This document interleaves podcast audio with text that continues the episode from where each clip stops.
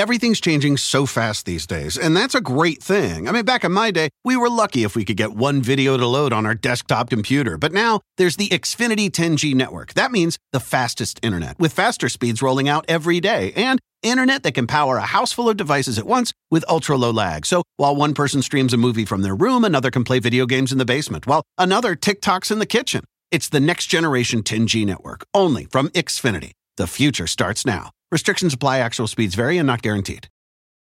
Listening to your favorite podcast? That's smart. Earning your degree online from Southern New Hampshire University? That's really smart. With 24 7 access to coursework, no set class times, and dedicated student support, you can go to school when and where it works for you. Low online tuition means you can even do it for less. And dedicated student support means we'll be with you from day one to graduation and beyond. Join a community of learners just like you. Go to snhu.edu today to start your free application.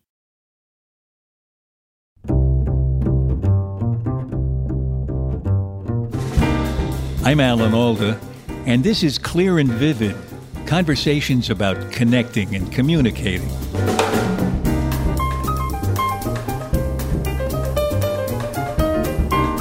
When you have a book titled Against Empathy, you get some cranky people.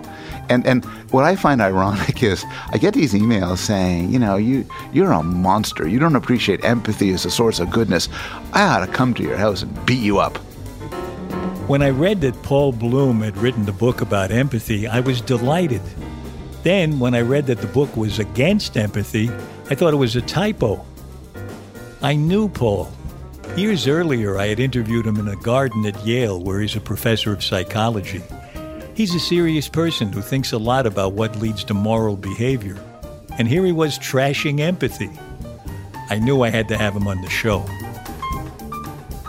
Paul, I'm so glad to be talking to you. When I was writing this last book of mine, I was thinking about you and writing about you, reading about you, because I had all this stuff about empathy in the book, and you have this wonderful book called Against Empathy. So I can't wait to compare notes with you about empathy. Well, thanks. Thanks for having me here. I, I, I loved your book, even though it's very pro empathy. Um, I think I, will for, I'll forgive you that. Um, I, I, think you know when we start talking, we realize we agree on a, on a lot of things. We're talking to some extent, we're disagreeing only in the sense that I'm talking about one thing, you're talking about another thing. On the other hand, I think there's some things that you and I might push up against, and that could That's get interesting. That's good. I hope so. My my slogan is, I don't think I'm really listening unless I'm willing to be changed by the other person. It's kind of a radical idea, but I'll be listening for how you can change me positively in a way I don't expect. I guess, I guess I'll do the same then. Well, uh, that, if if you want to, that would be great. I give it my I give it my best shot. Yeah. So tell us your deepest feeling about empathy. Not empathy is not the same as feeling, but, but just let's attack empathy first. I want to hear this. So here's the punchline. I mean, we're going to make distinctions later on and get in yeah, the weeds, yeah. but here's the punchline. I'm interested in how we could best make moral decisions, how we could be good people. And one very common answer is we should use our empathy. We should be swayed by our connection with others by feeling what other people feel. And what I argue in the book is that that's really mistaken. And I'll just quickly run by three reasons. One is that empathy is very biased. I'm much more likely to feel empathy for my friends and my family than for strangers, for people who look like me, for attractive people. And so, to the extent we rely on empathy, we're, we just turn out to be racist and sexist and biased. A second problem is that empathy is innumerate.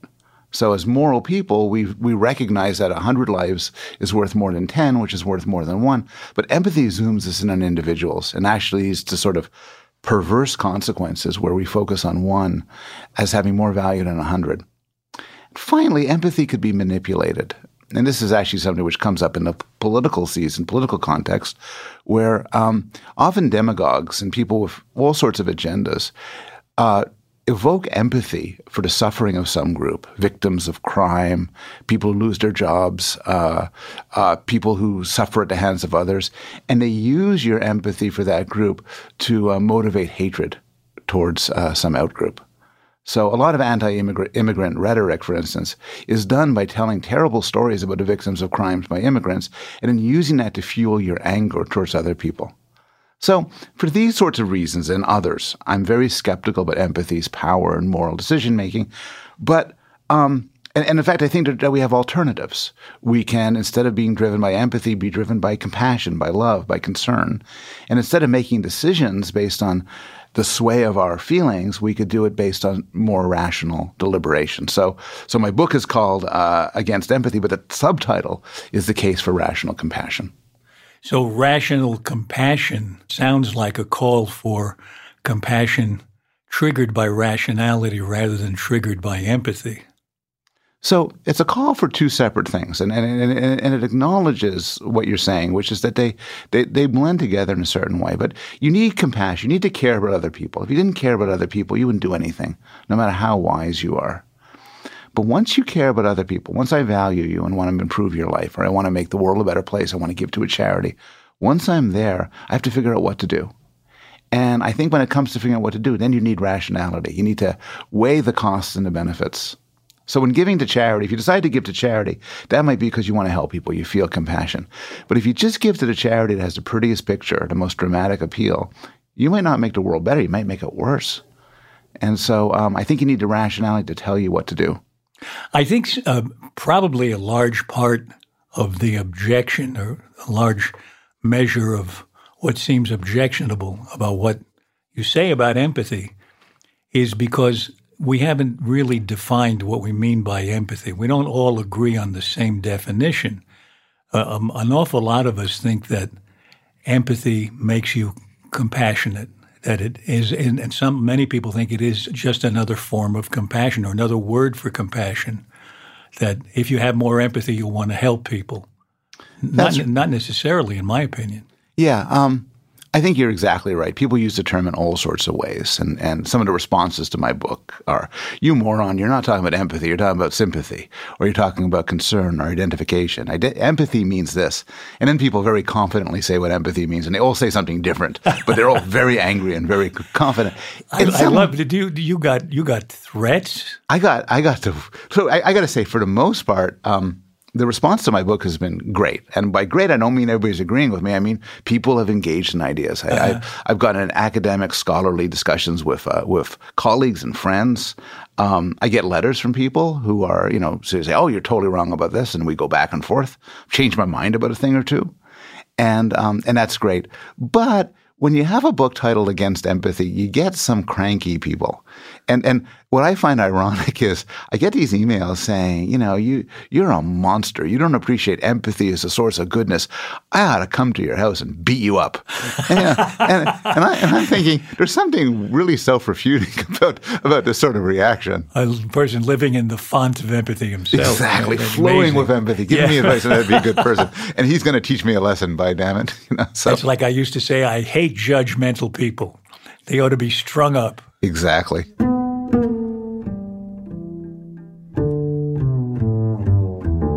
I think that, that this is a great point to introduce something which which uh, which is important, which you mentioned before, which is empathy has different meanings, and there's one sense of that where I think it's exactly true. So a lot of your work focuses on knowing what another person is thinking. Uh, well, having a good estimate of it. I don't think you can have, really know. Totally. Having, trying, aspiring towards it. Yeah. What they're thinking, what they're feeling. And you, you, and we should talk about this, but you make a, a, a terrific case that in order to uh, communicate as a scientist doing persuasion, you need that. If you don't know what what's what how another person is taking what you're saying, if you're not understanding them, it's going to be very difficult to do that.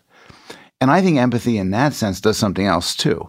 If you don't know what makes people tick, what they're thinking, what they like, it's very hard to make their lives better. I mean, think something as mundane as giving you a present. Um, for me to give you a present, I have to know what you like or or as something or something as, as general as as shaping domestic policy or going to war. You have to know what people want or, in or order to make their lives better. Giving a village a hundred toilets when they don't have water. if, the, if the toilets need to flush, exactly, it's a good and, idea to find out what they really need. And, and, those sort of examples are what I get into when I talk about for charity, why going for your gut feelings is often a mistake for something like charity. You have to sort of very carefully listen to people, see what they want, see what they need, and see what will make their, their lives better. There's um, no doubt that we, when we look at the way we came into the world at this point and our evolution, we come in with the ability to reason and the ability to feel out other people. We're highly social animals. So it sounds like we need both of those traits integrated in a in the best possible way to make any progress. Well, how does that strike you? That strikes me as right. Um, I've done research with my wife, uh, Karen Wynn, and you visited us at Yale a, a while yeah, ago. Yeah, I loved her research. Um, and, and, and, her research looks at the moral and intellectual capacities of young babies, and you find that the youngest age you look at, you have some they have some understanding of the world, they're capable of some moral judgments, and um, and they have some caring for other people, some some level of compassion. It differs from person to person. The the project we face as people trying to be good people um, is to integrate them properly, is to figure out. So, so just to take one thing, we're very naturally drawn to help people who look like us, who, who are part of our group, our family, our friends.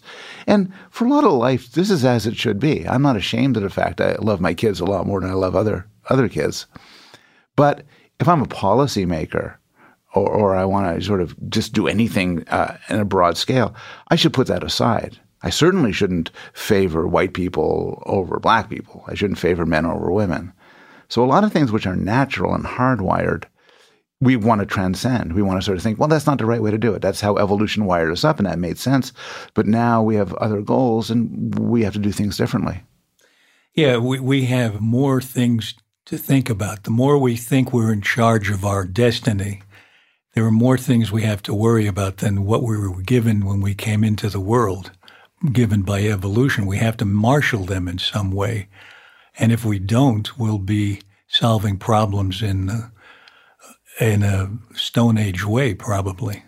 There's some line by Katharine Hepburn towards Humphrey Bogart, I think in African Queen, where he just explains why is this human nature, and she says, I don't get the exact quote, but human nature is what we're here to rise above, and, yeah. and, and I think that that's true. I often think that we do have destructive tendencies, but that doesn't have to define us. We have there are things in nature we can't to simply say nature made me this way. So that's why I behave in a sexist way, a violent way, a biased way. That's not good enough because nature also gave us the common cold and cancer. And we don't settle for that. We don't think, well, nature gave it to me, so I ought to be happy I got it. We work against it. I think that's exactly right. I think policymakers and just everyday people, you have to do two things at once. You have to acknowledge these facts about human nature. If you if you didn't appreciate that people could be violent or sexist or racist or whatever, you're not going to understand people. You're not going to get good policy. But then we could say, okay, there's these aspects of us. How do we override them? I mean, I was born with terrible eyesight but I have contact lenses. You know, problem solved. Well, social problems don't get solved as easily, but the logic is the same just because just because we're we're born in a certain way doesn't mean it's inevitable. Yeah, I I agree, and I don't see empathy as a solution to our problems. In fact, there's what I call dark empathy, where I do have a pretty good estimate of what you're feeling or what you're thinking, what you're going through, what your perspective is, and I use it against you. Yeah. Interrogators do that. Then the interrogator is not looking out for your best interests. He's looking for any sign he can to exploit what you're going through. Torturers, salespeople, uh, unprincipled salespeople, many politicians. Just what do they want to hear? How can I appeal to that, whether I'm going to accomplish it or not? And it, it that aside, it seems to me that empathy is an almost indispensable tool for communication at, at least I would say it it can really help a lot. I mean, just basically, you were mentioning this before. We have the common expression, know your audience. And empathy for me is a way of being in touch with your audience and knowing them in real time, not just in stereotypical ways. I'm not just talking to a group of high school kids. That's a generalization. I'm talking to them now at this moment after lunch when their lids are half at half mast. And not only that, they have different opinions. They have different ways of understanding me, and I'm trying to find out what's the best way they get me. It's reading them. It's entering into who they are at this moment. So I find empathy very helpful in that regard, but only as a tool. I don't think it makes us moral people.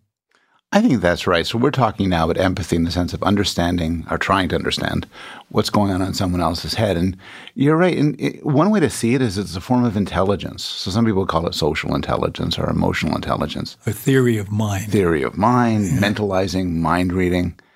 But like any form of intelligence, it could be used in all sorts of ways. So you're totally right. If I if I want to make your life much better, it really helps me to know what's going on in your head.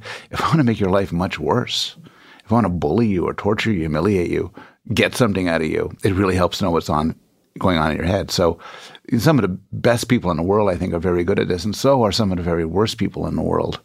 Um, there's nothing worse than a psychopath who really understands other people, and um, yeah, right. and but but the point about teaching, and this is most of the theme, a lot of the theme of your book about teaching and communicating is exactly right. And one specific way of thinking about it is something I've done some research on with my students. It's what's called the curse of knowledge. Oh, I I love and that yes. notion. Yeah. And you know the idea, as you know, the idea is that if you, in order to teach, I have to understand. I have to teach you something I know that you don't know. Um, I have to understand that you don't know it. But it's very hard to appreciate this. We naturally assume that everybody that that one the curse of knowledge is if you know something you assume other people know it. And of course successful teaching involves getting around that. But it's very difficult. It's very difficult. It's it's always we always expect things to come easier to other people than than they do because we can't discount the fact we already know it. Yeah there's this feeling in us and it happens to all of us where you you think about the other person Come on, I, this is not that hard. I got it. Why, why, why don't you have it? And it's partly because we don't remember the steps we That's had right. to go through when we were ignorant of this. You know, I, I, I, I've, I've read your book. There, there are stories there. I think one demonstration of it is a lot of scientists trying to explain what they do to people, which is they just can't can't put aside the fact that they've been living in this world and have all this knowledge, and so it's just uninterpretable to people. And it's, a, it's but you know, such, I have the same problem, and I'm trying to help solve the problem. It's a universal problem. I'll be sitting at dinner next to someone I don't know, some big dinner, and they'll say, "So, well, what are you doing now?" I say, "Well, I uh, help." Uh, help people communicate better, scientists and doctors. I have this Center for Communicating Science at Stony Brook University. And I see their brain shuts down because they don't know what I'm talking about. And to me, all of those words have meaning and they have interesting stories. And it's a human thing I'm doing, which if if I would remember what it's like to to not have heard those terms before. I mean, even the word communication, they think, what what does he mean? Communicating science? What is that? And it means a number of things that are very specific talk, making yourself clear to the public, making yourself clear to Congress so you can get the government to fund science, making yourself clear to people in your own lab, making yourself clear to people in another discipline who are almost in the same position as an, an, an educated layperson, but not, they don't speak your language. So I suffer from the same thing. It really takes effort to, to think, wait a minute, who am I talking to here? And this is where I find empathy helpful. Who am I talking to? What are they going through? What does that look in their face mean? With the first sentence I say, they're in trouble. I got to help them out of that trouble because I'm not going to understand what I'm saying. It's not to help them so much as to be be able to be yeah. clear. Yep. And and I I think when you succeed at that, there's actually rewards. There's rewards beyond people don't think you're boring and walk away from you. yeah, you. That's a big reward. That's a, that's a big reward. um, uh, but um, but there's also the reward that um, it's often a challenge to get your ideas clear to somebody, to have the, the, the cognitive empathy, the understand theory of mind to to make it click. But but when you do, and you make your your ideas clear and solid and concrete, often you kind of look at what you said and say, "Wow!" So I guess that's what I do. yeah, and right. And you know, sometimes a lot of people in my business find don't like doing that. They don't like teaching introductory courses. They don't like talking to general audience. And then some, I think there's a lot of things going on. It's very, as you said, it's difficult. But another thing is, I think they feel if they put their, what they do in plain English, they realize, oh, that's not that much, and Yeah. and um, Yeah. and it could be it could be humbling. It could, I, I've um I, I've given talks at my uh, my my son's uh, school to you know to to eighth graders. And then they ask me questions like, "Well, who cares about that and everything?" And, uh, I don't know. it's, it's, it's very challenging. I'd, I'd rather talk to my colleagues, who, of course, will nod and play along as we do. Yeah. The idea that somebody might not care about what you have to say is a really important idea. Why should they care? Just because you do it every day doesn't mean they should care about it. You care about it for some reason. Why do you care about it? Yeah. If you can get back to that, then you're on a on the road to a human connection with the person you're talking to. That's right. The, the dumbest thing I've ever heard an administrator say, I was at Yale and somebody was giving a lecture on, um, on how to communicate to the public. And he said, what people want to hear is the stuff that's of practical value, having to do with their pocketbook and their sex life and so on. And I'm thinking, yeah, people like to hear that. But you think of the most popular books and popular speakers. You think of Stephen Jay Gould, who talked about dinosaurs, and Carl Sagan, who talked about the universe. It's hard to imagine less practical topics. What to do with your dinosaur? yeah, yeah. You know, how exactly how many stars are there? Uh, That's really going to be very helpful. Um, but but people love that stuff. I think in part because Gould and Sagan and successful communicators capture the excitement. And and despite what this administrator, who will remain nameless, said, um, people are really interested in interesting things. They're interested in science. They're interested in how the mind works and how the universe is structured and where dinosaurs come from and so on. And if you could if you could convey this with the excitement, it's just it's just irresistible. I had expected a little more of a wrestling match with Paul, but now here he was agreeing with everything I was saying, and I was agreeing with him. I asked him to try his best to attack empathy in a way that I just couldn't accept. And he was ready for me when we come back.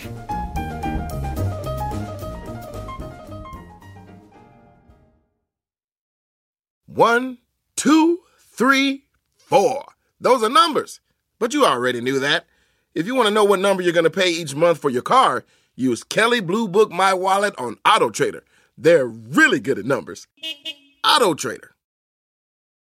Chapter 1 Wayfair welcomes you to the neighborhood. Our hero, Tituss Burgess, ambled down the stylish street of an enchanting utopia.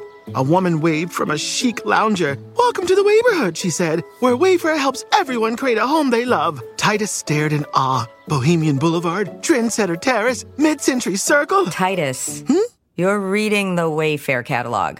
Oh, you'll love Chapter 2. Wayfair's fast and free shipping saves a potluck. Wayfair, every style, every home.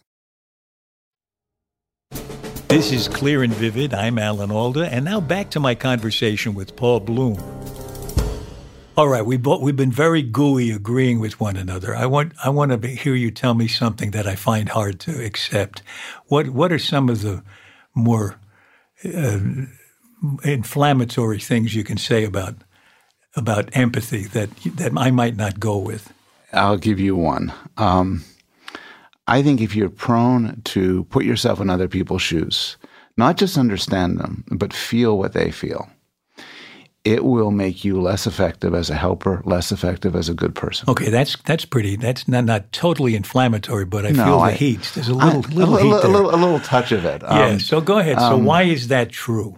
Do you well, believe? it's actually it's, it's an insight that that the Buddhists had a long time ago. Buddhist, Buddhist theologians would always ask the question, "How could you be a good person?" And what they say is, "Look, don't go around." With what they call sentimental compassion, which is what I call empathy. Don't feel the suffering of others because it will burn you out.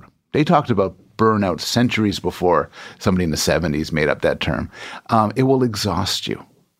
Uh, I got I got emails when I started writing about empathy. I got email from somebody who uh, who worked at uh, at in, in the 9/11 the, the the the towers, and she couldn't do it. She spent a few days there, and it just killed her. She just felt too much anxiety, too much pain for the suffering of people, and so she wrote me saying, you know, I I now kind of understand based on what you're saying what's what's up here, which is that. It's not that I, I didn't care or did, cared in the wrong way. It's that I felt the pain too much. A lot of studies show that if you feel the pain of those around you a lot, you'll withdraw, you'll develop physical symptoms, you'll become miserable, and maybe worst of all, you'll start to focus on yourself. And that happens with doctors now. Almost half of the of physicians are facing burnout where they're emotionally exhausted. They don't have a feeling of accomplishment. They're withdrawing from empathic uh, care and they tend to make more mistakes. The, the, errors are born of that disengagement to some extent. But here's here's the thing. I'm, I'm, unfortunately, I'm back with this gooey agreement with you because everything you said makes sense to me. With the addition that I think it's good practice if you're helping somebody to get in touch with their their empathy radio or their transmitter or whatever to, to, to, to the mm-hmm. empathy engine to get to rev that up. You really should help them know how to get into the empathic stance and how to get out of it. So you're not swamped with the emotions of the other person because it's quicksand. You can go down deeper and deeper and deeper. You got to be able to take care of yourself to take care of the other person. It's like they say on the airplane put on your oxygen mask first and let the little kid wait until you got yours on. And and people who are good at helping other people, um, therapists, for instance, good therapists, have the sort of distance. So in some way, to put this in, you know, to try to be as inflammatory as possible. Yeah, please, you got to try harder. I've got to try harder. This is so, so unusual to find somebody who agrees with me. is um, is to say, don't listen to your heart when it comes to making moral decisions, and almost paradoxically, the best way to help people, people you love, people you care for, people you're, you're professionally assigned to help, is to get some distance from them. So a good therapist cares for her client, understands her client, but doesn't feel her client's pain. If I go to my shrink and I'm having an anxiety attack and I'm all anxious and I'm all crying and everything, I'm so I, I don't want her to burst into tears and say it's unbearable, it's horrible. I, I want her to give me it's that. It's a funny that, scene. You just it is a, a good it's scene. A, it's a great sketch. you know, we're both weeping. I, I bring her over to tissues. Are you okay? Says, it's so your life is so awful. I, I can't I can't bear it. But but but you know, if she's good at her job, what she does, she gives me the sort of shrink look and she just stares and says, "So how does that make you feel?" And I'm thinking, well, don't you don't you want to cry with me? But you know, I, it's not effective. It's it's it's it's bad for her. Sure. If she, if she if she met you know 50 minutes 50 minute sessions, eight people a day, people in the most extremes of sadness and misery, and it felt all that, she wouldn't last a week. But it also makes her ineffective. And even for a friend, if I come to a friend and I'm really messed up, I want my friend to care about me. I don't want my friend to get engulfed in my sadness. Yeah, it, uh, I had a friend who went to a doctor with foot pains, and the doctor looked at the foot for a minute and then thrust his head into his hand and said, "Oh my God, you've got plantar fasciitis." she thought she had an incurable disease. a couple of good foot pads would cure it, but yeah, he, he, he had had it once, and he he understood what her pain and discomfort was going to be, and got swamped by it.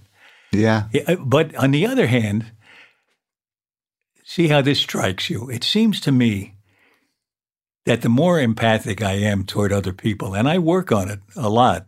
I I look people in the eye. I try to pay attention to their face while I'm talking to them. I find myself better able to observe them and pick up their their signals. So I I like empathy a lot. I use it, but what I notice is that it also makes me aware of my own feelings more. And when I'm in a state that's mainly dominated by my feelings, I'm having a an emotional reaction to somebody I'm talking with, I hear a check on that from the rational part of me. And the same thing goes in the other direction. If I'm, I'm figuring out a problem, and, and probably especially one having to do with people, how do I handle this difficult person? A check on the rationality comes from the emotional stuff boiling in me there are checks and balances going on between feeling and rationality. How does that strike you? You're saying something I've actually never heard before, but seems right, which is the act of doing that could make you more clear on your own thoughts and feelings. I, I think it does. Yeah, I, I, I think it does too. I, I, think to some extent it's a little bit like mindfulness meditation, where mm. where often we just get caught up in things. We're just kind of, you know, swaying with these these strong feelings. And but if I'm going to slow down and hear what you have to say and try to make sense of what's going on, what are you what are you getting at? What are you worried about? That slowing down lets me get a bit of distance, not only from eh, from looking at a perspective on your feelings, but also on my own. It sort of slows things down and steps back. I like the checks and balances analogy there. And and I guess we have to be aware all the time of the difference, the distinction I think we both make between cognitive empathy and emotional empathy. Cognitive empathy for me is being trying to be aware of what the other person is thinking. Whereas emotional empathy is trying to be aware of what they're feeling, what they're going through. And two of them together add up to a perspective you can take on or try to take on the other person's perspective, the thing they may not be saying in plain words, but how they're responding to the world and to you. So I chop things up slightly differently, though Good, this might just be terminological. What I'm most interested in my book and most worried about isn't so much to attempt to understand or to appreciate, but more the sort of catching the feelings of others, getting getting caught up in their fate. Ah, see, So- I, that's that's the, that's a big difference because I look at it as a tool, not as a condition that I fall into. It's it's Right. it can be it can be a trap in the Right. jungle and you can't get out of it.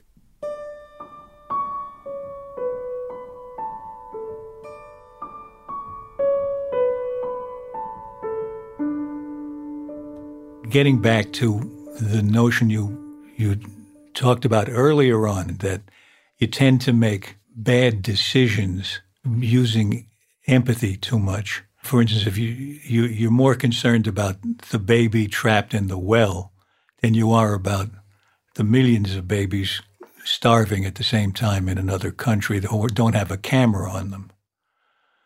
So is is that one of the primary dangers you think of having having what is it having too much empathy or making decisions based on empathy? What's what's the problem? I think there's problems of having too much empathy, but my main concern is broader than that. It's it's making decisions based on the sort of human connection, based on, on being caught up in other people's feelings and other people's worries and dread and sadness. It's so easy for me to imagine the suffering of somebody just like me. You know, white guy uh, uh, speaks English, born in this in this land, maybe a professor. That's a person just I just so get caught up. I get so upset worrying about somebody like me because that's the way our minds work. What about somebody starving to death in sub-Saharan Africa? Eh, uh, what you know, it's it's hard for it to move me. What about hundred people, thousand people? Emotionally, nothing. And you know, and this is common sense, but there's also a lot of science behind it. But when that- you come to the rational realization that the moral thing to do is to help the people starving in South Africa, is it possible for you to come to that totally rationally? Can't you have, don't you need some element of resonating with the suffering that must be taking place in, in specific instances when so many people are starving? I don't think so. I think what you need is you need to care about people. Otherwise, you wouldn't be giving charity in the first place. You know, I sometimes give money to Oxfam, and I don't give as much as I should, but I give some money to Oxfam, not because I imagine what the good it, it will do and I think about it, but because I've been persuaded that that money makes the most difference. How, how were you persuaded? What, ah. there, was a, there was an appeal to your intellect alone? I, I find that hard to believe. It actually, it actually, and, and this may be, it may it may put me out as strange, but it was. There, there's there's websites like GiveWell.com that rank charities and say this is this one will do the most good. You give to this malaria one or this one involving small villages. So that's that's based on numeracy. In other words, this will do the most good because the greatest number of people will benefit, or what? Well, now now we get to some really difficult questions of how you measure good. And there's really hard questions. So simple numeracy doesn't seem right. The simple extent of benefit doesn't seem right. But I think as rational people, there are some there are some ans- questions that actually do have answers. So is an example of philosopher Peter Singer. For a sum of money that's not enormous, you can uh, allow 100 people to have operations that will, that will restore their sight, that are blind, but they can be cured with a simple operation. Should you do that? Or should you give the same money to the Metropolitan Museum of Art to add to their, their coffers? So they'd have something to look at. that's a that's a quick response. See, Um, see, there's a reason for everything. you know, um, and and so I, I think there's some. I think some. There's all sorts of reasons we give to charity. We want to impress people. We might want to do something to increase our reputation. But if you really want to help people, eh, there some things do more good than others. Look, I'm I'm a professor at Yale University. I know people. I, I sometimes meet with donors. Like they, they, you know, there's a ring where I'm supposed to meet with a donor and talk to a donor, and I always wonder, you know, you're going to give a million dollars to Yale, really? you know, we have a lot of money. not to send you out asking for money. Yeah, if, if, if, there's, somewhere there's, at some point there's a dean at Yale listening to this and saying, you know, damn, I'm crossing me off a list. but I, I really feel that way. And, and, you know, if you ask people, why are you giving a million dollars to Yale? They often say, because because I feel t- emotionally tied to the place, because of this, because of that. But but the truth is, giving giving to Yale is like giving money to the Canadian federal government. They have a lot of it. Um, and, and a million dollars could make an enormous difference to people's lives. And you don't have to sort of put yourself in these people's shoes and everything like that. I don't have to imagine what it's like to be blind and then to see, to know that it's a really good thing. Yeah, that's true. But I think of how, no matter how intellectually satisfying it might be to cure the greatest number of people with blindness, the way you even hear about it is liable to be to have an emotional content that gets into your head and makes you resonate with it. For, for instance, um, children programs that that feed children or educate children in another country often use stories and pictures Yeah. about individual children so that we now is that because we're sick with too much empathy and they should rather do it in a more orderly intellectual way would they be as successful No, they wouldn't be. I think we're imperfect creatures, and if somebody put me in, somebody was foolish enough to put me in charge of a charity, and I had to advertise for it, I'd choose the cutest children, and I'd put pictures up on, show them pictures and movies, and do the same thing every other charity does. But here's the thing: um, as people deciding where to give our money and where to give our resources, we should be aware that the cuteness of the picture and the persuasive tactics actually are kind of disengaged from the good the charity does. There's a lot of charities which have gorgeous stories and wonderful pictures and all sorts of perfect techniques. And then you look at them closely and they aren't making things better. Some are making things worse. Yeah, yeah. And that, so- that, that's why you need, the, I think, these checks and balances where you respond however you do emotionally, but then you check it against research. So I, I, share your, your distrust of, of the emotional, totally emotional dis- decision. But you go, I, I just remembered, I, I wrote down something you said that you, you and, and this, this I think we could disagree about. I'm desperate to find something we don't agree on here. We'll get there. Yeah, we just have to keep trying. You talked about um, empathy, I think, as um, something that feels good, and that there's maybe people might think there's good empathy and bad empathy, like cholesterol, good Yes. cholesterol and bad cholesterol. But you said it's it's not cholesterol; it's sugary soda, tempting and delicious, and bad for us. That's pretty extreme. It it is extreme, and this is and and you say, and it, it sounds very reasonable.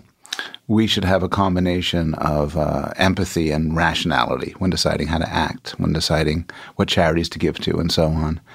Um, if you start looking at modern politics, you see empathy all over the place in appeals to, you know, support this, go against this, arguments over health care, which incredibly complicated and, and seems to be the case where rationality would, would be needed the most, are often involve politicians reaching into their breast pocket, pulling out a letter and say, I'm going to read you a letter by a seven year old. Yeah. And I think as an audience, we should go, boo. yeah, You well, know, I we agree. we're idiots? They're so cynically presented. They're There's cynically the lady up in the balcony.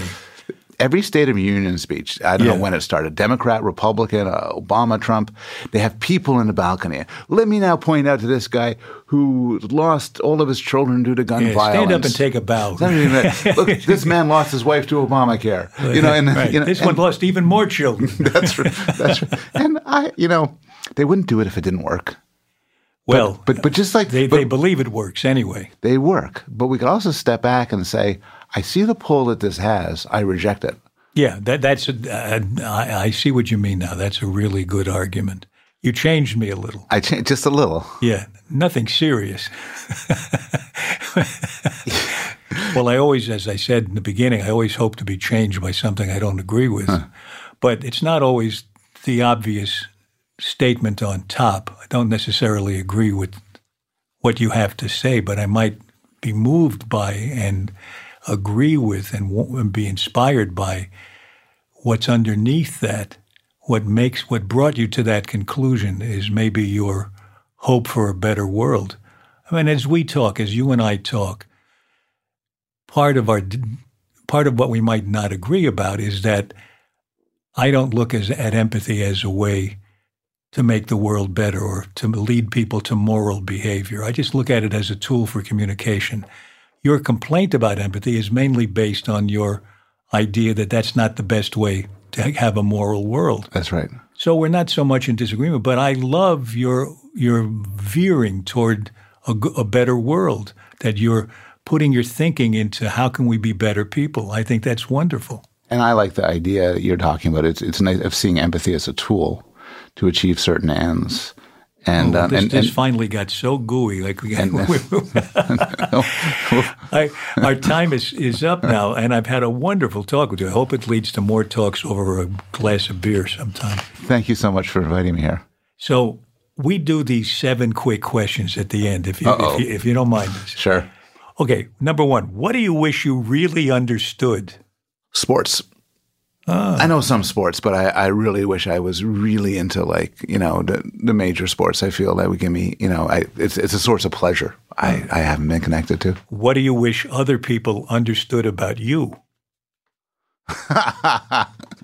You mean, um, about me, um, my good intentions. that you really have. I really have good intentions. What's the strangest question anyone has ever asked you? I was on a radio show to talk about my book on um, on the psychology of pleasure, and I was just on the phone. I had no idea who we are. And the first question the guy asked is, um, "Have you uh, accepted Jesus Christ as your Lord and Savior?" And you were talking about the psychology. I was talking about the, the psychology of pleasure, and I had no, he just asked, and I found out later he just asked all those people that question. And I was, and I said no, and and then he said, well, do you believe in God at all? And I said no, and then he said, well, we forgive you, and we then we continue the interview. But that that was the so good to know you got his forgiveness. Yes, How, how do you stop a compulsive talker?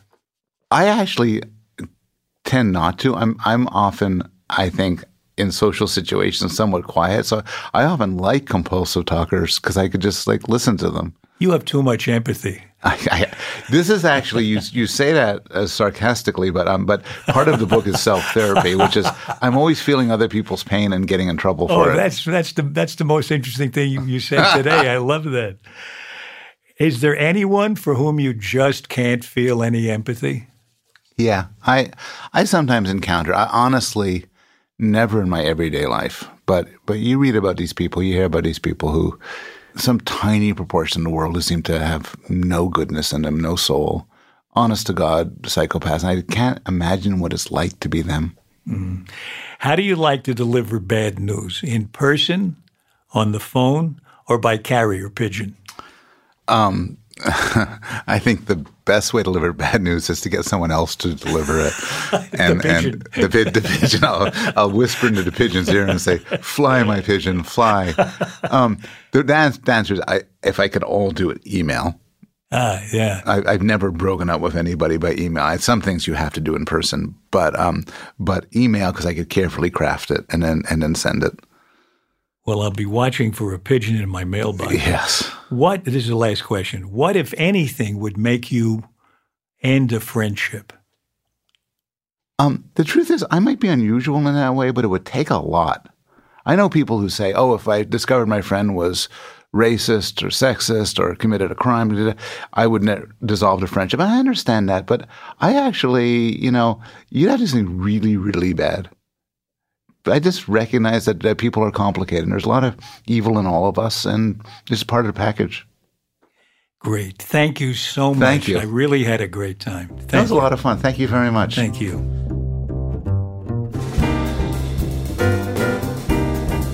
When I first heard about his book, I thought Paul Bloom and I were going to be on opposite sides on the value of empathy. Turns out Paul and I have more in common when it comes to empathy than I first thought. His book is called Against Empathy The Case for Rational Compassion, and it can really stimulate a conversation. Paul, who is the Brooks and Suzanne Ragen Professor of Psychology and Cognitive Science at Yale University, is the author of seven books in all. He's also a frequent contributing writer for the Atlantic Monthly, the New York Times, the Guardian, and the New Yorker. This episode of Clear and Vivid was produced by Graham Chedd. Our associate producer is Sarah Chase. Sound engineer is Dan Dzula. Our tech guru is Allison Costin. And our publicist is Sarah Hill. You can subscribe to my podcast for free at Apple Podcasts. For more details about Clear and Vivid and to sign up for my newsletter, please visit alanalda.com. You can also find us on Facebook and Instagram at Clear and Vivid, and I'm on Twitter at Alan Alda. Thank you for listening. Bye bye.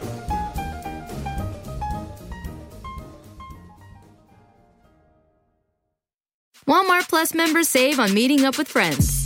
Save on having them over for dinner with free delivery with no hidden fees or markups. That's groceries plus napkins plus that vegetable chopper to make things a bit easier. Plus, members save on gas to go meet them in their neck of the woods. Plus, when you're ready for the ultimate sign of friendship, start a show together with your included Paramount Plus subscription. Walmart Plus members save on this plus so much more. Start a 30-day free trial at walmartplus.com. Paramount Plus Essential Plan only. Separate registration required. See Walmart Plus terms and conditions.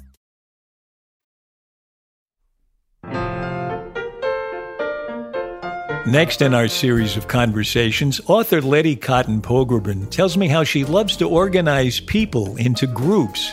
You could call me like a group groupie. I love forming groups. When I'm in the middle of an experience, it occurs to me, gee whiz, look, we're all sort of going through this. Why don't we create a space where we can talk about it further? Author, feminist, and champion organizer, Letty Cottin Pogrebin on bringing people together, from women in focus groups to Israelis and Palestinians in the Middle East. Next time on Clear and Vivid. To listen to these conversations, subscribe for free on Apple Podcasts.